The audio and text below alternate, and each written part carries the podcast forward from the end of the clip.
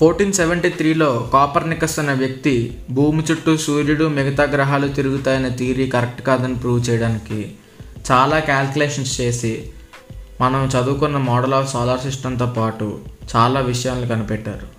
ఆ సైన్స్నే మనం ఆస్ట్రానమీ అంటాం. అందుకే Copernicus is the father of astronomy అంటారు.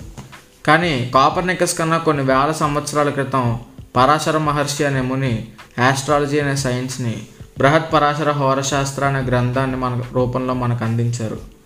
ఆస్ట్రానమీ అనేది ఆస్ట్రాలజీ నుండే డిరైవ్ చేశారు.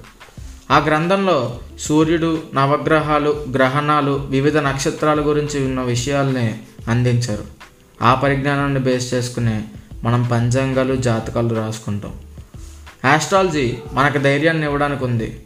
విశ్వాన్ని మనకు అర్థమయ్యేలా చెప్పడానికి తయారు చేసిన గొప్ప సైన్సే ఆస్ట్రాలజీ యాస్ట్రాలజీ కానీ సరిగ్గా చదివితే ఈ విశ్వంలో మన సూర్యమండలం ఎంత? అందులో మన భూమి ఎంత? ఆ భూమి మీద మనం ఎంత? అనే ముఖ్యమైన విషయాన్ని మనకు అర్థమయ్యేలా చేస్తుంది. జ్యోతిష్యం మనకు తత్వాన్ని బోధించడానికి రాసిన ఒక సైన్స్. కానీ దాన్ని మన వాళ్ళు గొప్ప బిజినెస్గా మార్చేసి దాని మీద రెస్పెక్ట్ లేకుండా చేస్తున్నారు.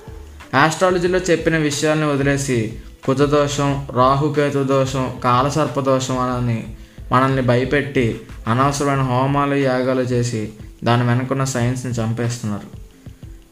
దినఫలాలు వారఫలాలని బేస్ చేసుకుని పని చేయమని జ్యోతిష్ శాస్త్రం ఎక్కడా చెప్పలేదు.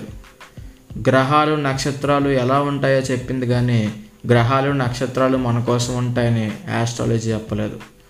సో దానిలో ఉండే తత్వాన్ని అర్థం చేసుకుని లక్ మీద తక్కువ ఆధారపడేలా చూసుకుని కష్టపడి ప్రయోజకులు అవ్వమని ఆస్ట్రాలజీ చెప్పిందే తప్ప గుడ్డిగా లక్క మీద జాతకం మీద ఆధారపడి జీవితాన్ని నాశనం చేసుకోమని చెప్పలేదు. చివరిగా ఒక మాట. జ్యోతిష్ శాస్త్రం అంటే మన జీవితంలో జరిగే వాటిని చెప్పే ప్రిడిక్షన్ కాదు.